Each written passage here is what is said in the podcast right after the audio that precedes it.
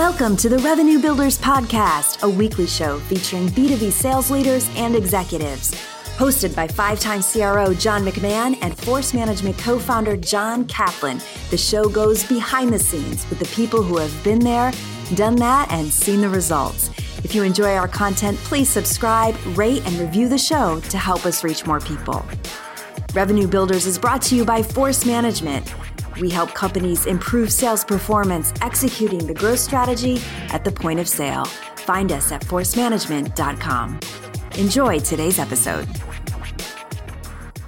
Hello and welcome to the Revenue Builders Podcast. I'm John McMahon here with the one, the only, drum roll, the big bad Johnny Kaplan. Cap, what's Johnny, going on, buddy? Johnny McMahon, how you doing, brother? Great I'm to see great. you again. I'm doing great. Hey, Cap, our guest today played ice hockey at the University of Wisconsin. He was drafted by the Boston Bruins. He moved on to play three seasons in the AHL, which is the American Hockey League, for those that don't know. And the AHL is just underneath the NHL or the National Hockey League, for those that don't know what hockey is. And a knee injury there during a practice ended his playing career. But since then, he's coached for 27 years in both Europe and the United States. For instance, he was one time head coach for the German national team. He also won the German championship with the Mannheim Eagles and won the ECHL championship with the Florida Everblades. After that, he started a company named Starke Mind, where he coaches collegiate and professional athletes on mental toughness. He also wrote a book called Fearless The Winner's Mind. Now, it's not a book on sports psychology, Cap, like a lot of those books. It's about reprogramming and rewiring your brain where you change a person's mental approach to competing. Cap, please help me welcome my friend, coach, and author, Greg Poss. Hey, Greg, how are you, buddy? Good, good. Thanks for having me. I really appreciate it. Yeah, we're really, really looking forward to this conversation. It's a, uh, I, I think our listeners are really, really going to enjoy it. Johnny, kick us off. Yeah, Greg, let's first walk through your career, career progression. Like from the time you were at the University of Wisconsin, because then you went into coaching. Walk everybody through that because I think that's a big part of you, your story, and you know why you started you know writing a book on mental toughness and coaching athletes on that. So walk everybody through that a little bit. Yeah i would say that the journey really started in when i was like 12 13 years old. I just always noticed i would always have one good year and one year that wasn't so good. And it kind of continued that way uh, right through junior hockey in fact, um, I had to go to University of Wisconsin as a walk-on. I wasn't even offered a, a scholarship, um, and for whatever reason, whenever I got into that state where I had nothing to lose, I was just so much more powerful and performed so much better. And you know, going to Wisconsin as a as a walk on, it's an excellent uh, Division One hockey program. Um, I had nothing to lose, and I was from I raised born I was raised in Green Bay, Wisconsin. So um, and I ended up making the team as a defenseman when I originally played forward, um, and then played four years. I wasn't drafted by the Boston Bruins. I was never drafted. In fact, uh, I was a free my, agent. My mistake. well, that's okay. But that, that's all part of it. Is that um, you know after I left college, uh, I went to a free agent camp uh, in Boston, and they, asked me to come to training camp as basically an invite, and I was able to battle my way through that and get a contract, um, and then ended up in the American League, which is comparable to AAA baseball. If people are familiar with that minor league system, uh, blew my knee out uh, in this after two and a half years. Um, couldn't play anymore and wanted to go back to school and be an entrepreneur. I hadn't finished college yet. Uh, so I went back to finish my last couple of classes. Um, my buddy was coaching in Stockholm, uh, a professional team over there. He called me uh, and asked me if I wanted to get into coaching. Uh, so and at the time, I wasn't really interested in coaching, so I sent back an offer that was much higher than I normally uh, would ask for. And to my surprise, the next day on the fax machine, uh, they, they, signed the contract and told me to get on a plane and fly over to Sweden. Yeah, but uh, for listeners, you're only like 26 or 27 years old at this stage. Yeah. yeah. Remember, right? Yeah. Mm-hmm. kind know, of a young coach, right? yeah. Yeah. And, and this was before the internet. And I, I faxed the owner of the team my age and everything, not, not even thinking I'd ever get the job. Um, but he was just, he just wanted a North American coach. And at that time, there weren't that many North American coaches in Europe. Um, and uh, so I landed, two players picked me up in Malmo, about an hour and a half drive from Olofström, where I coached. And their first question was, what, which position do I play? And I said, well, I, I'm not a player, I'm a coach. and then we got to the arena and the owner comes out and right away, uh, speaking through a translator, he didn't speak any English. He just said, Oh my gosh, I made a mistake. You're way too young. And I said, Well, I told you my age. He's like, Well, don't worry about it. I got a bigger problem. I just fired the coach 20 minutes ago and told the press, so I can't take him back. Um, so he asked me to coach the team until Christmas time. This is maybe beginning of December. Uh, and, and, then he was going to find a new coach. And I thought, okay, I'll, I'll do that. And then I'll travel a little bit and, and, and visit Europe and then go back back to the United States. Um, but then we won the, the first seven games. Uh, ended up staying with that team for three years um, before then moving on to, to Germany and, and coaching down there. So that was kind of the start of my coaching career. And again, even there, uh, those first seven games, I had nothing to lose. I was an interim coach um, just having fun, doing the best I could, and everything just happened. Uh, and we were successful. As soon as I got the contract, it was a lot harder, you know, trying to uh, trying to keep it up and and continue uh, going at it like you've got nothing to lose. So something kind of clicked in me mentally at the time. I didn't know what it was. I do know what it is now. Um, and then I made I coached for like, like you said, 27 years, mostly in Europe in uh, Sweden, Germany, Austria. The last team I coached in Europe was the Red Bull team in, in Salzburg, Austria, probably the best team and the best organization I've ever worked for. Um, and um, I was fortunate enough to coach for six years in, in the Florida Everblades in the ECHL. Um, and uh, and and was fortunate to, to win a championship there. Yeah, let's talk was, about that just a little bit. Let me stop you right there. So when the Everblades, I think it was uh, the year you won the championship. Yeah. When the Everblades lost, they lost seven games in a row and nine out of 10 games during the regular season. The general manager told you if the team lost again, you'd be in trouble. And then, so what did that force you to do again? Did that force you to think, okay, I got nothing to lose again? So then you yeah, did it, better because then you turn the team it, around. Yeah, it, it, totally put me into that state again. Uh, and I had a very good assistant coach at the time, Brad Tapper, played in the NHL, played for me in Germany. Uh, and Taps was just like, Greg, man, you're doing too much. You got to, you got to just relax and have some fun. And you know stop micromanaging. And you know I, I, had such like a lot of athletes and high performers have they have such a high desire to be successful that any risk of not getting that success can oftentimes become very destabilizing. Um, so i was basically forced to kind of take a step back um, and i thought well you know something i'm just going to have fun here and do the best i can and whatever happens happens. And i don't, I don't know if we're going to make the playoffs. We'll, we'll see and all of a sudden, we went on and won 15 of the last 17 games of the season to make the playoffs. And, you know, we had a very good leadership group on that team. In fact, we're going to have a 10 year anniversary of, of that uh, this summer. All the guys are coming oh, back. Wow. So that's going to be a good time. I'm looking forward to seeing a lot of them again.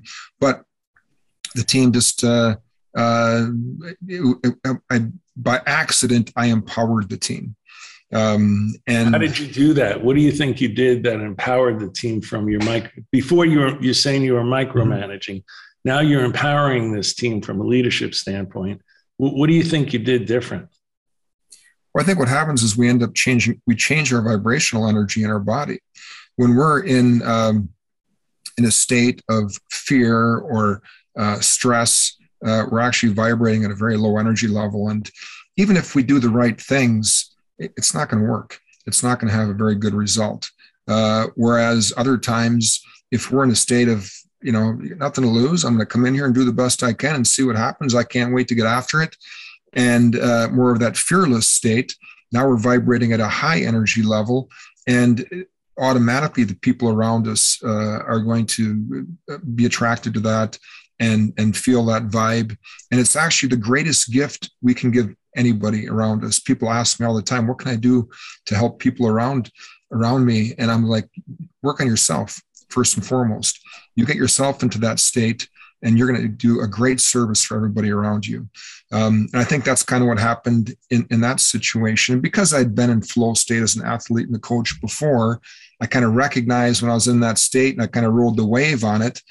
And then it was just an unbelievable. Uh, we went into the season, I think, as a six seed of eight teams in the East. There were eight teams in the West, and we, we I think we, we won every series four to one. Wow. Uh, the seven, best of seven game series to, to the championship. And it just kind of goes to show that when we, um, when we get into the right state of mind, everything is going to flow around us the way it should, and it's going to optimize our performance. And all through my coaching and playing career, I noticed that it happened kind of serendipity. It wasn't, um, I wasn't able to intentionally do it. And that always frustrated me. I was like, man, how come I can do so well this time as a coach or a player, and I can't do it when I need it the most in the big game or the big moments? Mm-hmm. Um, and now we know we can intentionally put ourselves into that state and, and basically live in that state all the time. And that's the way to optimize the performance. You need to help my buddy John Kaplan when he's trying to dock his fishing boat because he goes straight into that lower brain state, like fear yeah. takes over, and then mm-hmm. there's no telling what could happen. There's no flow. He's not optimized for performance. That's what the bumper guards are for on the side of the boat, buddy. hey, Greg. Hey, Greg. Answer, I want to good answer. I, I want to tap into this a second through your playing and your coaching career, because so much of what you're talking about is just resonating. And I, I always, when I hear things like this, I'm like, man, if I could have known it when I was younger if I could have known what was happening to me when I was younger. Can you just give us some heads up to get people's attention? Current state, like current state for people, those those little things that are probably happening that could to tell you you're not kind of operating in your and we're going to go into how you define this of lower brain and higher brain and but like current state what are some of the states that people are in or that you were in that could kind of tell you that like this is something that you could benefit from. Like i read a story of you know you win the championship and then right after you win the championship you're empty. Uh, yeah. so it really wasn't about the championship it was about or somebody that nails their their quota and kills it has a killer year. And then they're they they get this fear and panic and anxiety of like that's over. Didn't celebrate that. And then went into this mode of, oh my God, how am I going to do it again? So can you give us some like examples so people can kind of tune into it and say, okay, that's me. That's me. Yeah, yeah. It's all about our motivation, our, our motivation for why we're doing something. And when we're uh, not going to be, if we're in a lower brain state, we're motivated by self esteem and by external pleasure. And when I say self esteem, I'm talking about lower brain self esteem, where basically, how do I look in the eyes of others?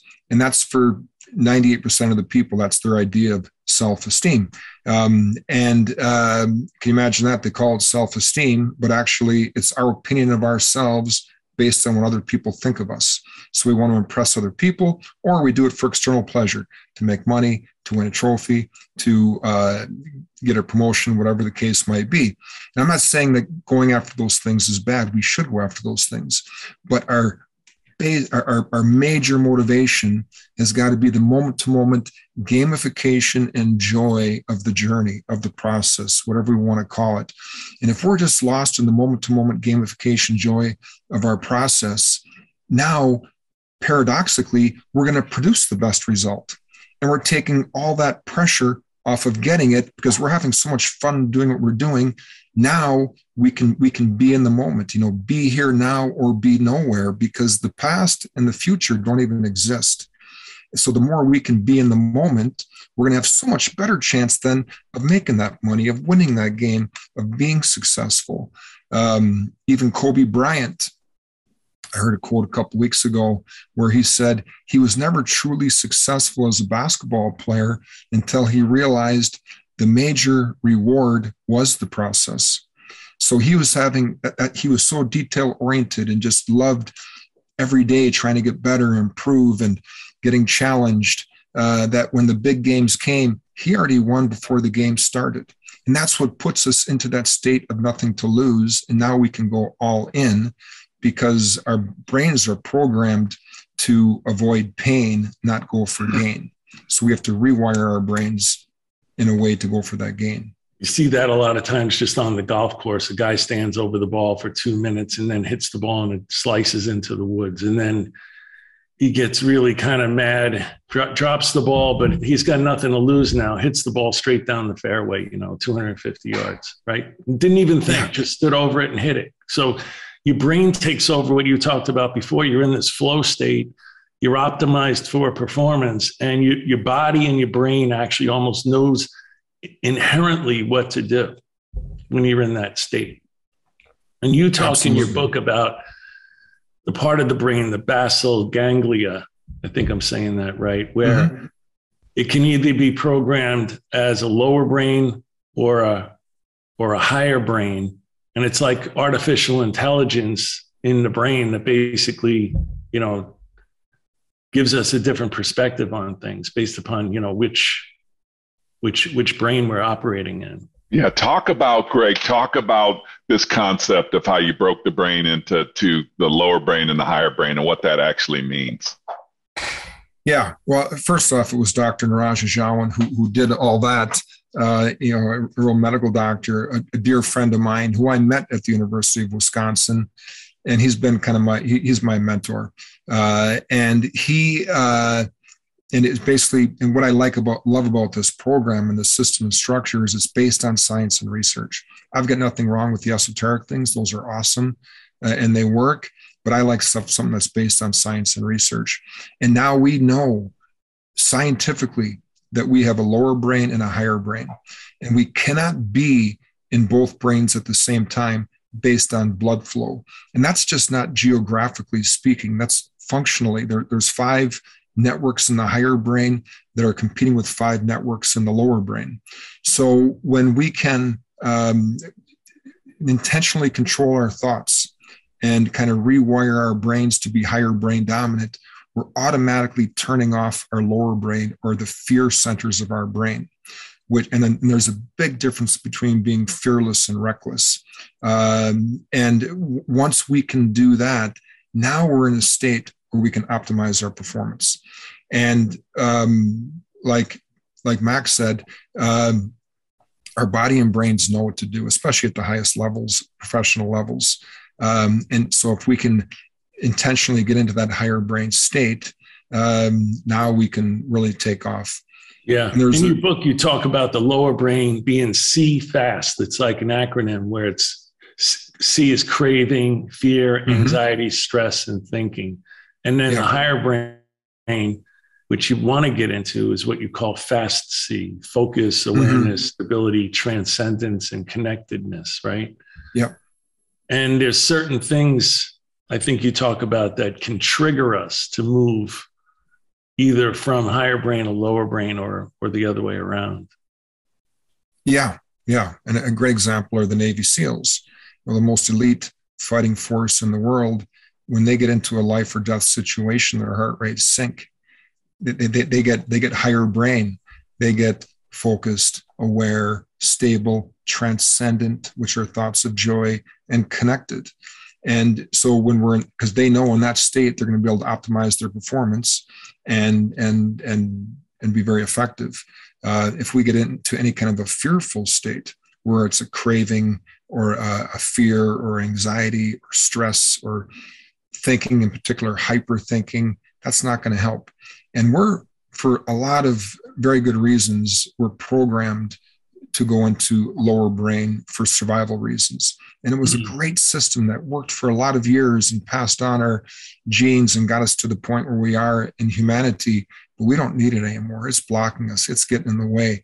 We don't need to survive, we need to thrive. And, you know, life, it, it, it, the, the key is to be on the edge of our comfort zone. That's where we want to be that's where life begins. That's living on the edge of our comfort zone. But, if, but right now we can it, be triggered a lot because I mean, after the with the internet and and all the things that are going on around us. I mean, you have all the social media. You got alerts from your phone. The phone's ringing. You know, you're getting buzzed.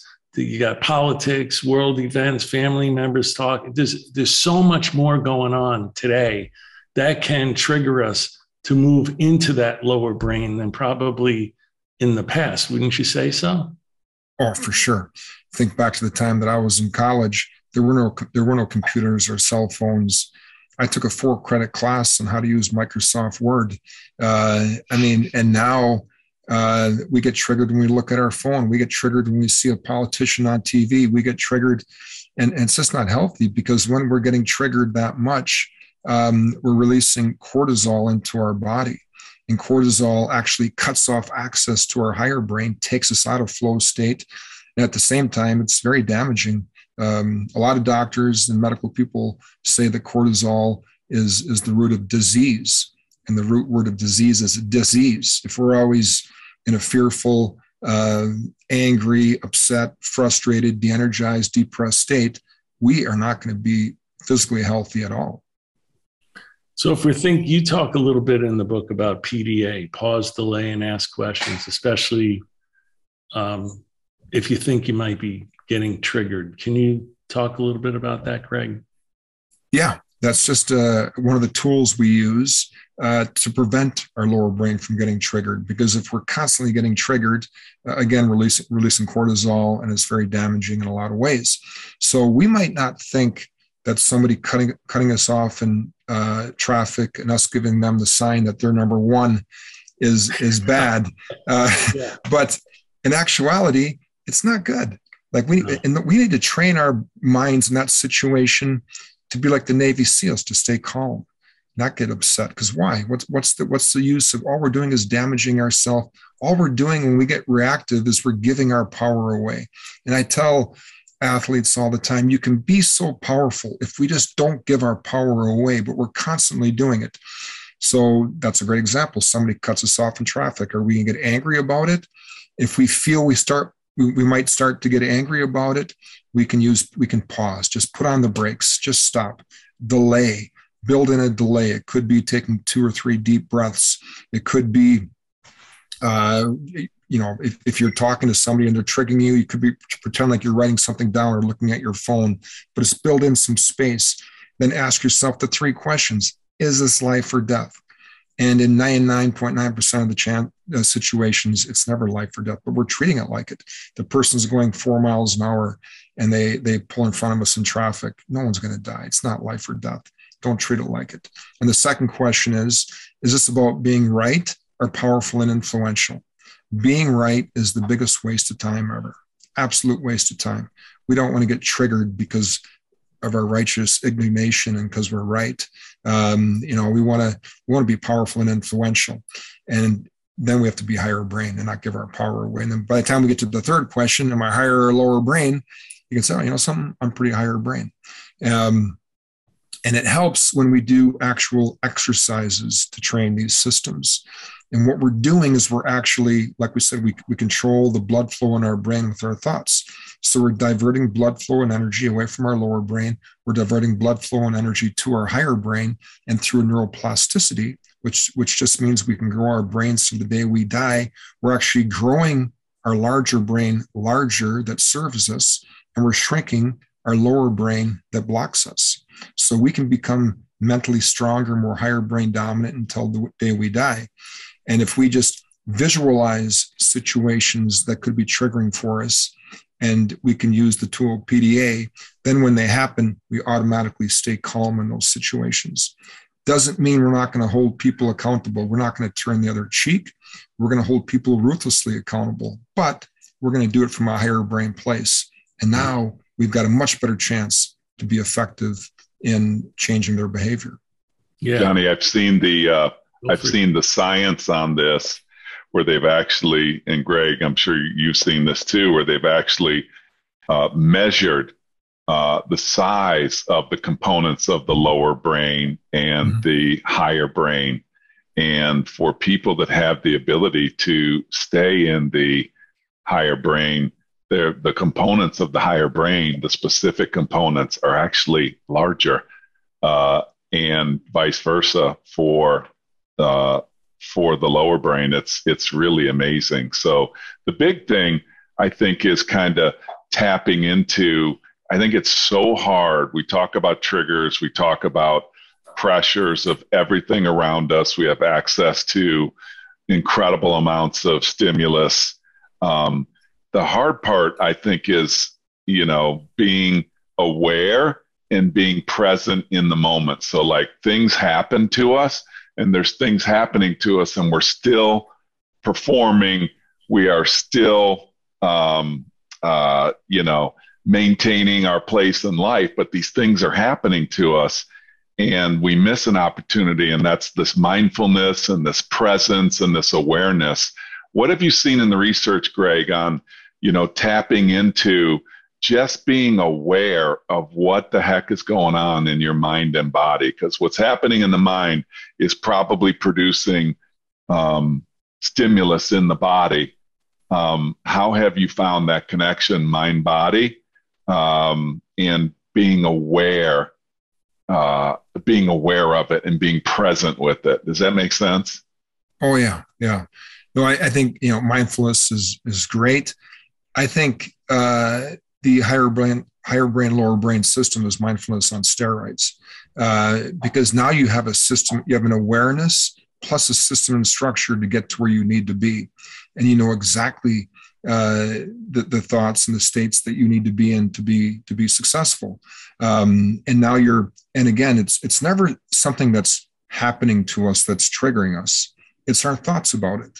Yeah. and that's our chance. So if we can control our thoughts now we can be in great chaos, but we can be uh, we can be calm on the inside. We can be higher brain on the inside. We can perform optimally on the inside, and that's the the real key to it because we we we want to we want to be in difficult situations. We want to be in chaos on the edge of our comfort zone because that's where we can learn and grow, and, and that's living. We don't want to be comfortable. We want to learn how to be mentally comfortable in very uncomfortable situations. And um, again, if we don't have a system and structure to do that, it's very difficult to, to do it consistently. And that's what I've found with, with uh, this training. And I think that's why it's had a great, great results on, on people who do it.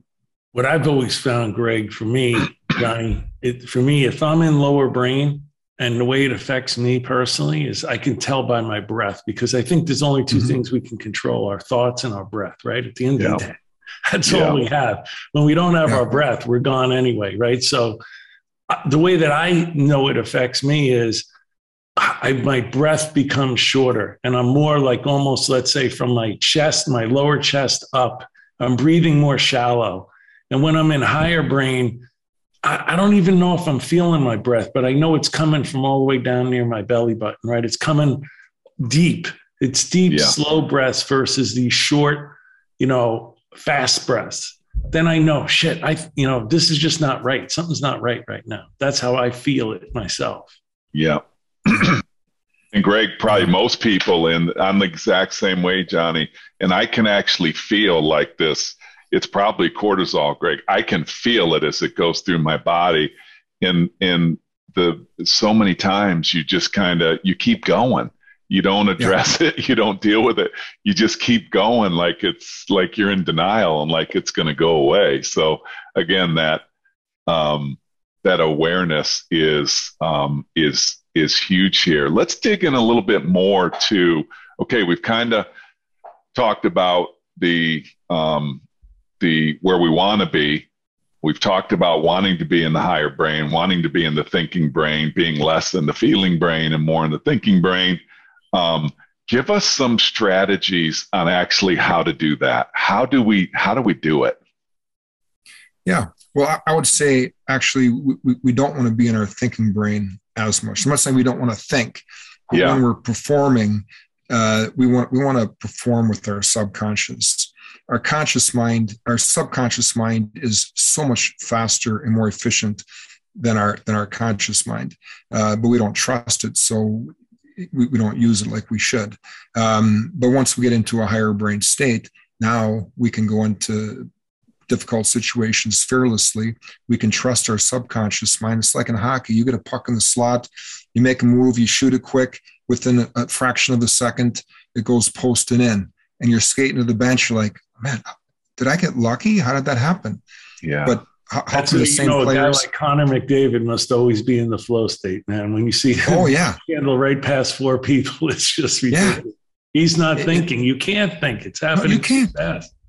Yeah. There's there's no time. And and our our our subconscious and what what happens is when we're lower brain dominant, we cannot trust our subconscious. A great example is there are a lot of very intelligent criminals get caught because they they, they make very simple mistakes because they, they can't trust their intuition they can't trust their subconscious but if we the more higher brain dominant we are the more we train our basal ganglia like you talked about earlier mac the, the more we can then uh, trust our intuition, trust our subconscious, and let our body and brain do what it knows how to do.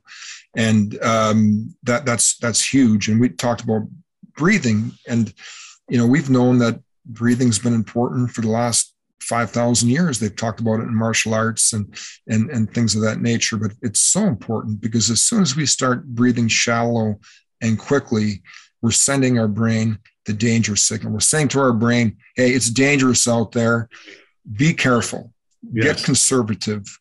You know, it might be some pain coming. And so we, we start to get fearful.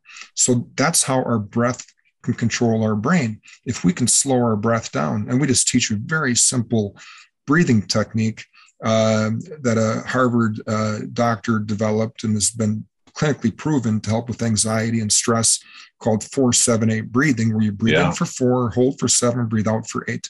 And in actuality, any breathing, there's box breathing, there's a, a, a bunch of different kinds, any kind of work, but any kind of intentional breathing where we're slowing our breath down, especially under stressful situations, we're now sending the safe signal to our brain. Everything's okay out there. We can go in here like we got nothing to lose and have a good time. And paradoxically, that is when we're going to perform our best. Yeah, and that's when you talk about in your book, you talk about failing fast. You talk about, you know, when you're operating in the higher brain, you don't really care about failing because you're just trying to improve. So, you know, you could try it once, twice, three times, four times, five times till you keep getting incrementally better because you don't care about failing. And now you've kind of mastered a certain skill. Yes, all great performers fail their way to the top. All successful people fail their way to the top. The difference is uh, they're not happy when they fail, but they're not de-energized, depressed. Uh, they're not uh, uh they're not angry.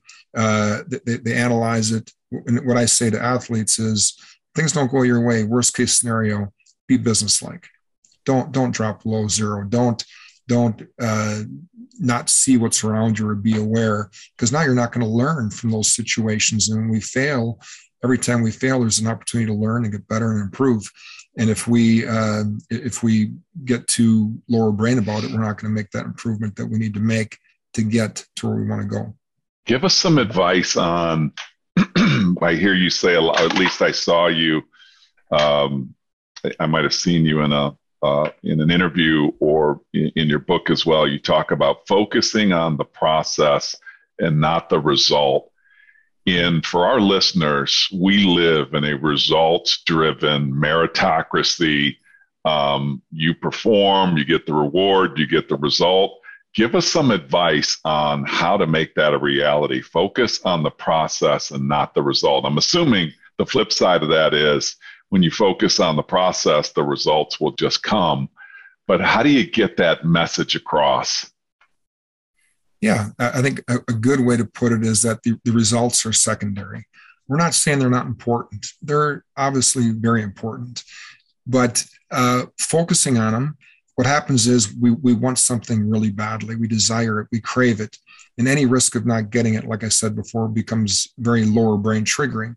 The more we trigger our lower brain, the more we're actually through neuroplasticity growing the brain that blocks us, which makes getting that, not getting that result or that outcome a self fulfilling prophecy. And when we can uh, realize, okay, the results are important, but it's not the most important thing. The most important thing is the journey, the process that I'm on, and and growing and developing. We call that being creatively fearless. When we can be creatively fearless in our task, we're having so much fun in the process. Now we can really enjoy the journey, which, like you said, uh, Cap, it'll give us paradoxically the best chance of getting that result is by not focusing on it. And what what what what are results? People say, well, they're, they're measuring devices. All it does is give us more information about our process so that we can dive back into it and make necessary corrections and improvements to get the same or better result the next time.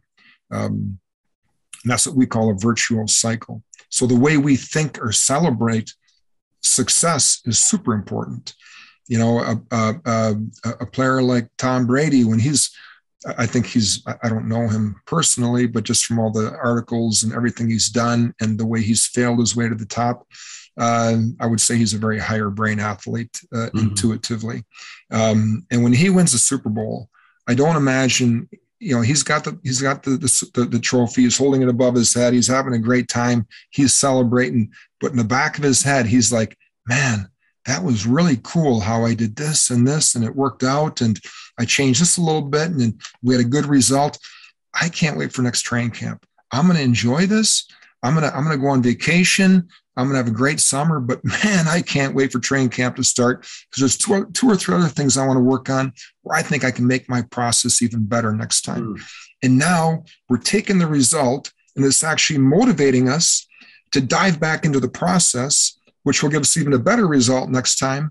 And that's that virtuous cycle that keeps going up and up and up. In yeah. the uh, in the Navy SEALs, they have this uh, this process called the hot wash, and I'm really tapping into what you're saying, Greg. It's like I'm thinking about the stories that I've read about, you know, like Saban, and they win the national championship, and I think they actually might do it a little bit to a detriment to themselves, but they're already recruiting. They're in the locker room. They celebrate really quick and then they go into a corner and they're calling the recruits. And so they're really kind of focused on the process. And somewhere there's probably a, um, a happy medium there. Uh, but in the Navy SEALs, what I like about what you're saying, Greg, or any elite organization that has this kind of immediate feedback on the process. They have this principle called the hot wash that says right after a campaign, whatever they do, wherever right after a mission, they immediately debrief and they talk about what went well. What do they like about what they just did? And what caused them pause? I'm paraphrasing. They don't use that language. Yeah. That's the language I use in business today. And what causes you pause because you are so close to the reality of what just happened that yeah, taking yeah. the time to do that allows you to get your greatest thinking and insights. And that's probably what Brady and all these elite athletes are doing is right after a championship, right after a um, a failure, whatever it is, they're going into this hot wash immediately and being realistic and, and open and honest with themselves. So I really like that principle.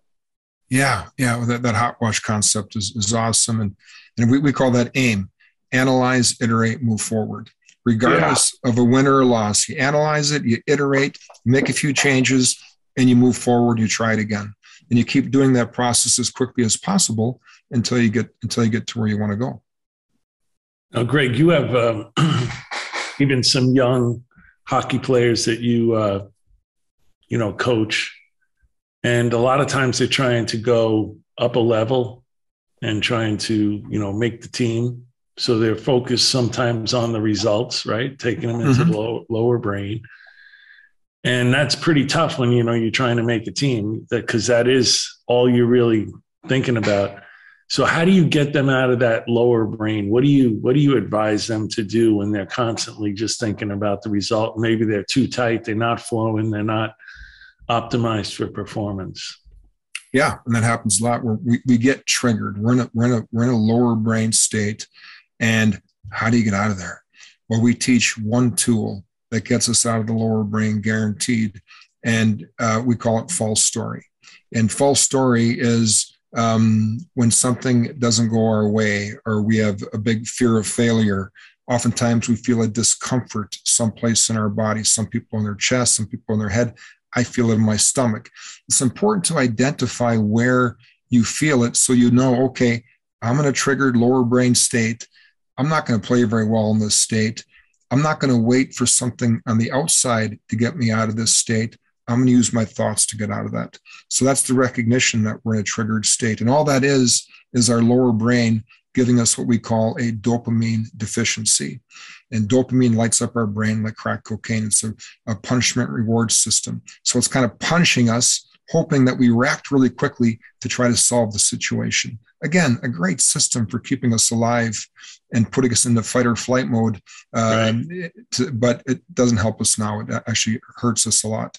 So, false stories is the realization that there is no external gratification that's going to make us happy the rest of our life. You know, whether it's the hot fudge sundae or winning the Stanley Cup, they're both external gratifications. And none of those things are going to make us happy the rest of our life. Is winning a Stanley Cup going to make us more happy than eating a hot fudge sundae? Of course. But still, it's not sustainable.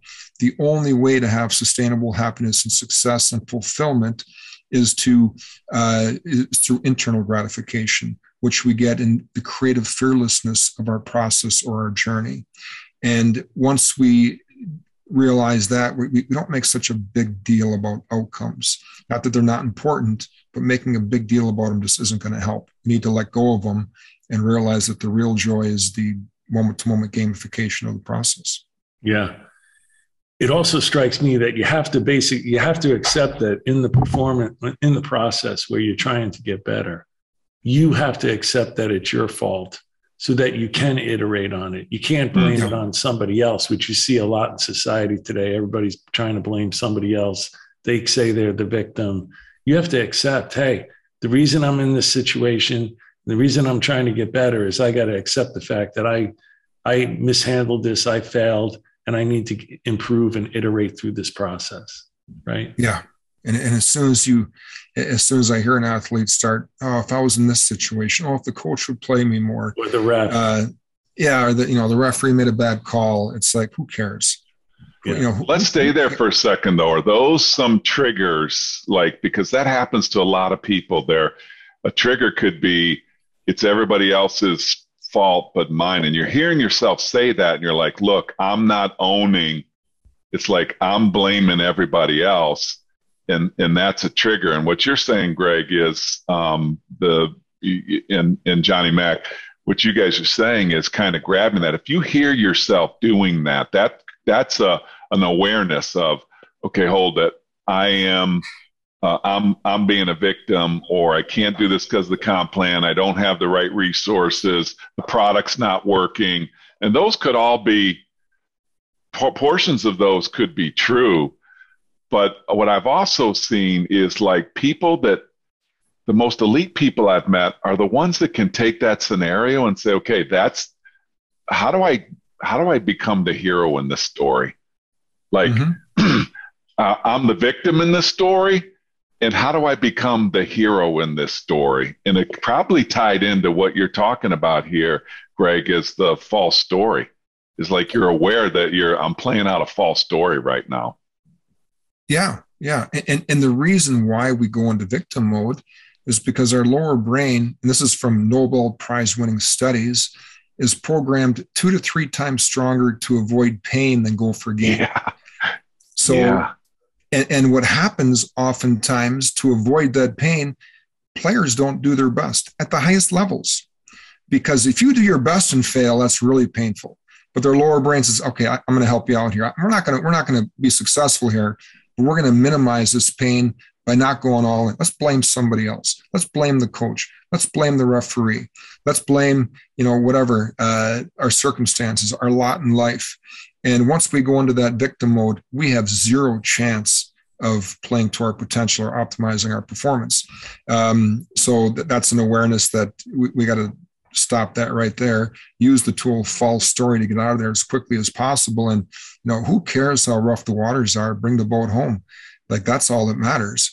Yeah. Uh, and and oftentimes when you're put into those difficult situations is when you make your greatest breakthroughs yes. and your biggest gains. And people miss out on that because it's too easy to blame somebody else. I could have made it but you know this person stopped me. No.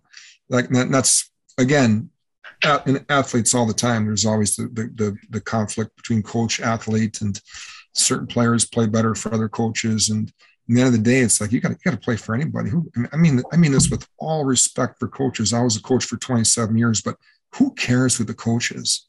Find a way, make the best you can, and move forward. And one of my favorite shirts that I saw, like after I can't remember where I saw it.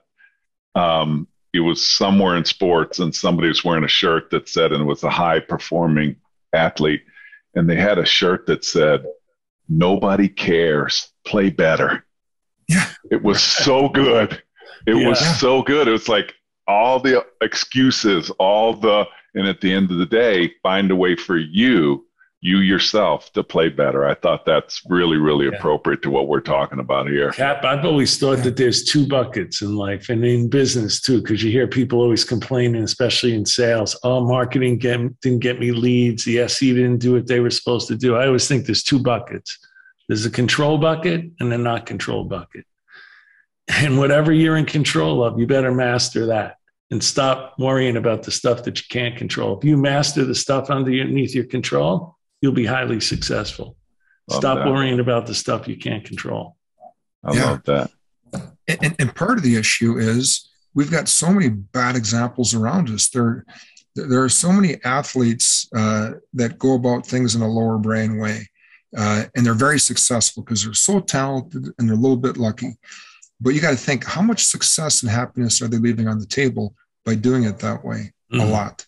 Um, and so we, we can't watch the US Open and watch a guy break his tennis racket four times and win the championship and think that's okay to do that. No, that's lower brain. That's not going to help us at all.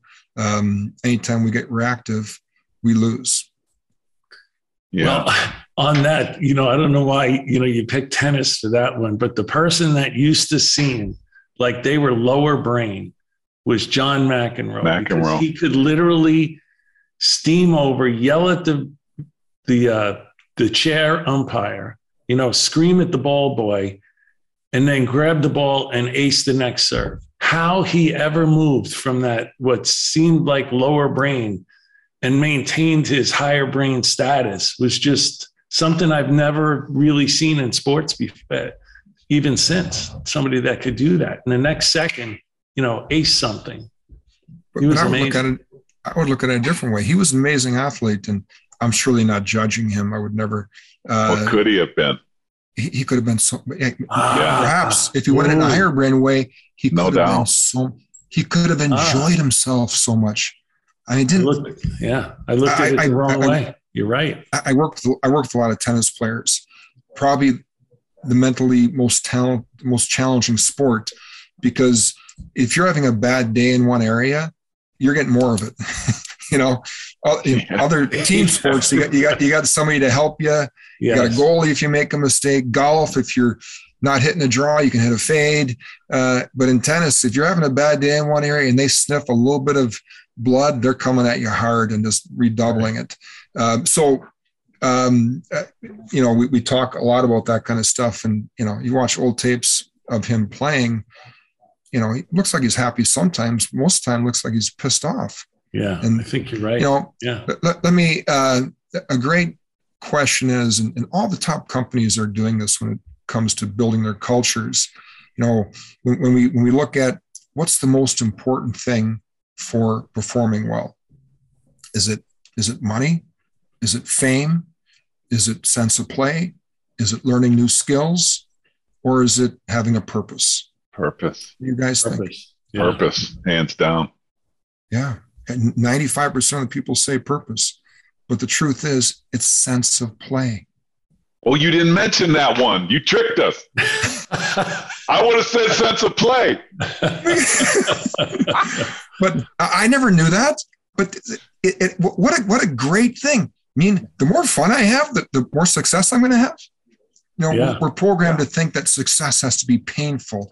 Of course, it's hard work, but you know, I saw a video of Wayne Gretzky when he was 21 years old. He won the scoring championship three times in a row. In the video, it looks like he's about 14 years old. That's how good he was at a young age. Right. And the reporter is like, man, that must have been a, you must have worked really hard to, to get as good as you are. And Gretzky looked at him and says, you know something? If somebody told me it was work, I wouldn't have done it. I was having fun. Yeah. I got home from school at three. I skated for six hours outside because that was the thing that I loved and enjoyed doing the most. So mm. it's not a surprise that he was able to put the time and quality time in and bring himself to such a high level. And all those things are important. You know, making money, you got to put food on the table, getting recognition, uh, learning new skills, having a purpose. Of course, those are all super important. But by far, the most important thing is sense of play. Yeah. And we're not talking sure. about passive pleasure. We make a, a big definition between what we call going to the beach fun, which is passive pleasure, and eat fun. Eat fun is engaged, activated, and thrilled with the moment to moment joy of our task. Engaged, activated, and fun, you said. Thrilled, thrilled. Thrilled, engaged, activated, and thrilled. Yeah, love it. That's the most fun we can have, scientifically proven. Like, so if we're in the edge of our comfort zone, building a business, learning new things, diving into things, being destabilized sometimes, then coming back, that's where we want to be. Um, and having that eat fun, having that sense of play is going to produce the best result. Awesome. That's so relevant, Johnny Mac, to our listeners in business is that the um, edge of comfort zone and the sense of play and that flow state that happens when you're really like people listening to this podcast, they probably are already a student of the game. And so they, they, they don't listen to these things or, or learn new things because it's work. They learn new things because they get that neuroplasticity, Greg, because they, their brain actually craves learning new things and taking that to mastery. And so, that's another great point to make if you're out there listening one way you know another tool uh, that you're alluding to greg is also you know not you know not staying in any you know getting a flow state but looking for more and more new flow states to learn new more and challenging things and being on the edge of your comfort zone i heard you say that two or three times oh yeah i mean if, if we get to the top of the mountain that's fun and we should celebrate it. But then we got to find a new mountain. Really find a quick. new mountain. Because being on it. that side of the mountain and battling and find little crevices and trying to climb higher and scrapping and crawl, clawing, that's living. That's that's the that's that's the that's fun. That's what well I want to be. Well done, Johnny, Johnny Mac.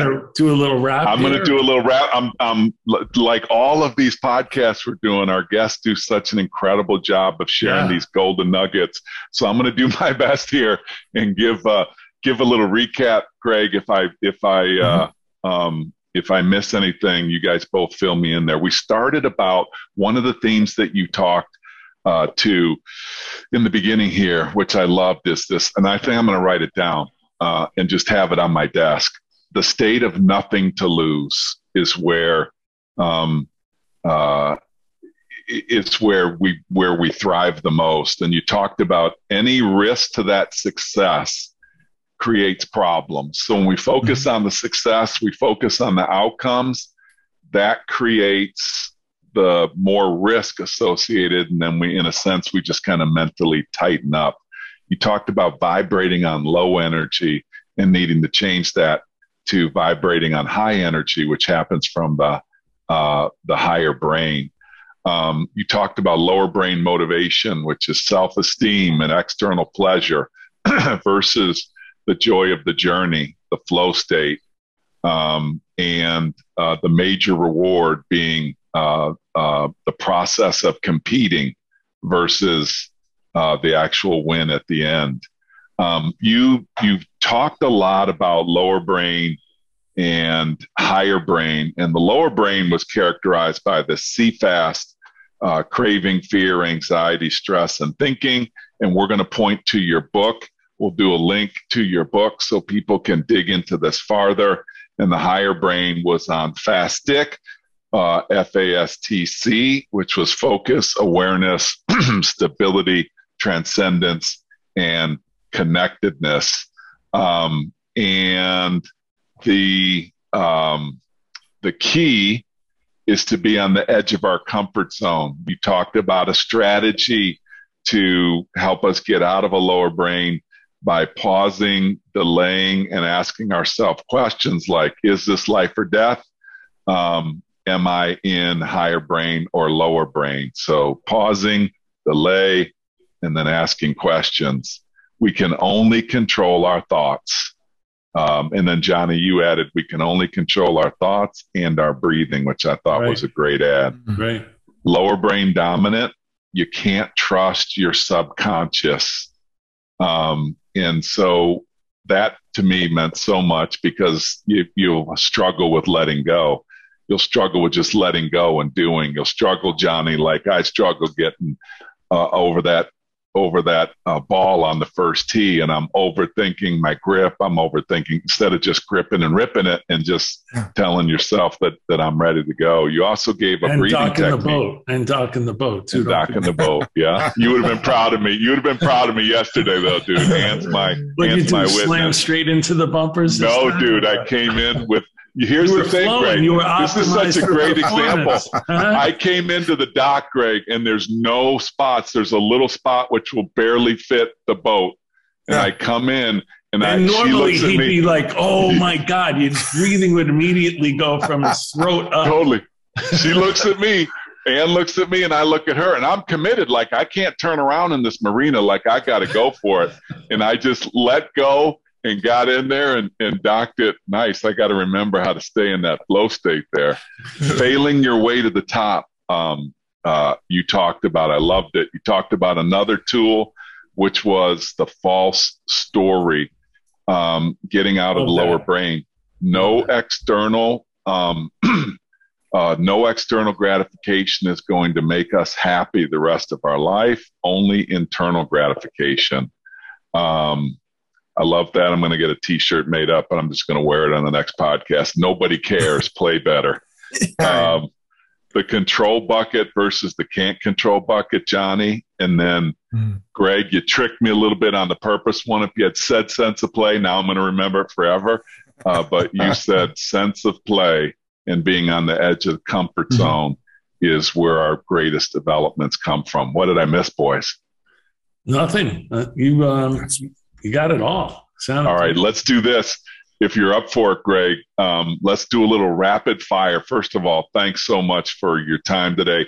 Uh, again, I feel like we just kind of scratched the surface. So I hope everybody out there um, goes and gets your book, which we'll put a book in the, uh, we'll put a link to the book in the show notes. Rapid fire questions. Ideal day off work, buddy. What's the ideal day off work? Playing golf. Oh, nice. You'll be right in there with Johnny Mac. Favorite meal? Uh, steak and potatoes. Nice. From Wisconsin. Good call. You got to have some cheese in there. You Oh, got to yeah. have, is that potatoes au gratin? That's potatoes no, au gratin. it, it, it, no, it's, it's, it's uh, twice baked potatoes with little cheddar cheese on top. All right. There you go. favorite movie. Uh, favorite movie. I already know this one. the Miracle. last sam- no, the last samurai. Ooh, good one. All Last right. Samurai. You liked Never Miracle, though, didn't you? It was great. It was really good. Yeah, All right. yeah. Kurt And Douglas then- did a great job with her books. Uh, yeah, Yeah. good. Yeah, he did a great job. And then best concert you've ever been to? Uh, Guns N' Roses, 1991, Stockholm, Sweden. Wow. It was it was awesome. A They, they, they, headbanger. they, they, they, they came on stage at one o'clock in the morning. They were three hours straight. And Axl Rose got up there, grabbed the mic. He goes, "We're professionals. We're not coming on till, till we're ready." And then they went nuts for three hours. It was great. That's awesome. Greg, you did an unbelievable job for our listeners. Thanks for uh, your grace and letting us ask you questions all over the all over the board there and and just getting a great outcome for our listeners. It's a pleasure to meet you and I can't wait to put these uh, I can't wait to put some of these things in uh, uh, in process. Well, Greg, thanks so much for having me. I really appreciate it. thanks, buddy. Really appreciate it. You crushed yeah. it. Well done. Grateful for having you. And oh. everyone, thanks a lot for listening to another episode of the Revenue Builders Podcast. Thanks for listening to today's episode. Be sure to check us out at forcemanagement.com.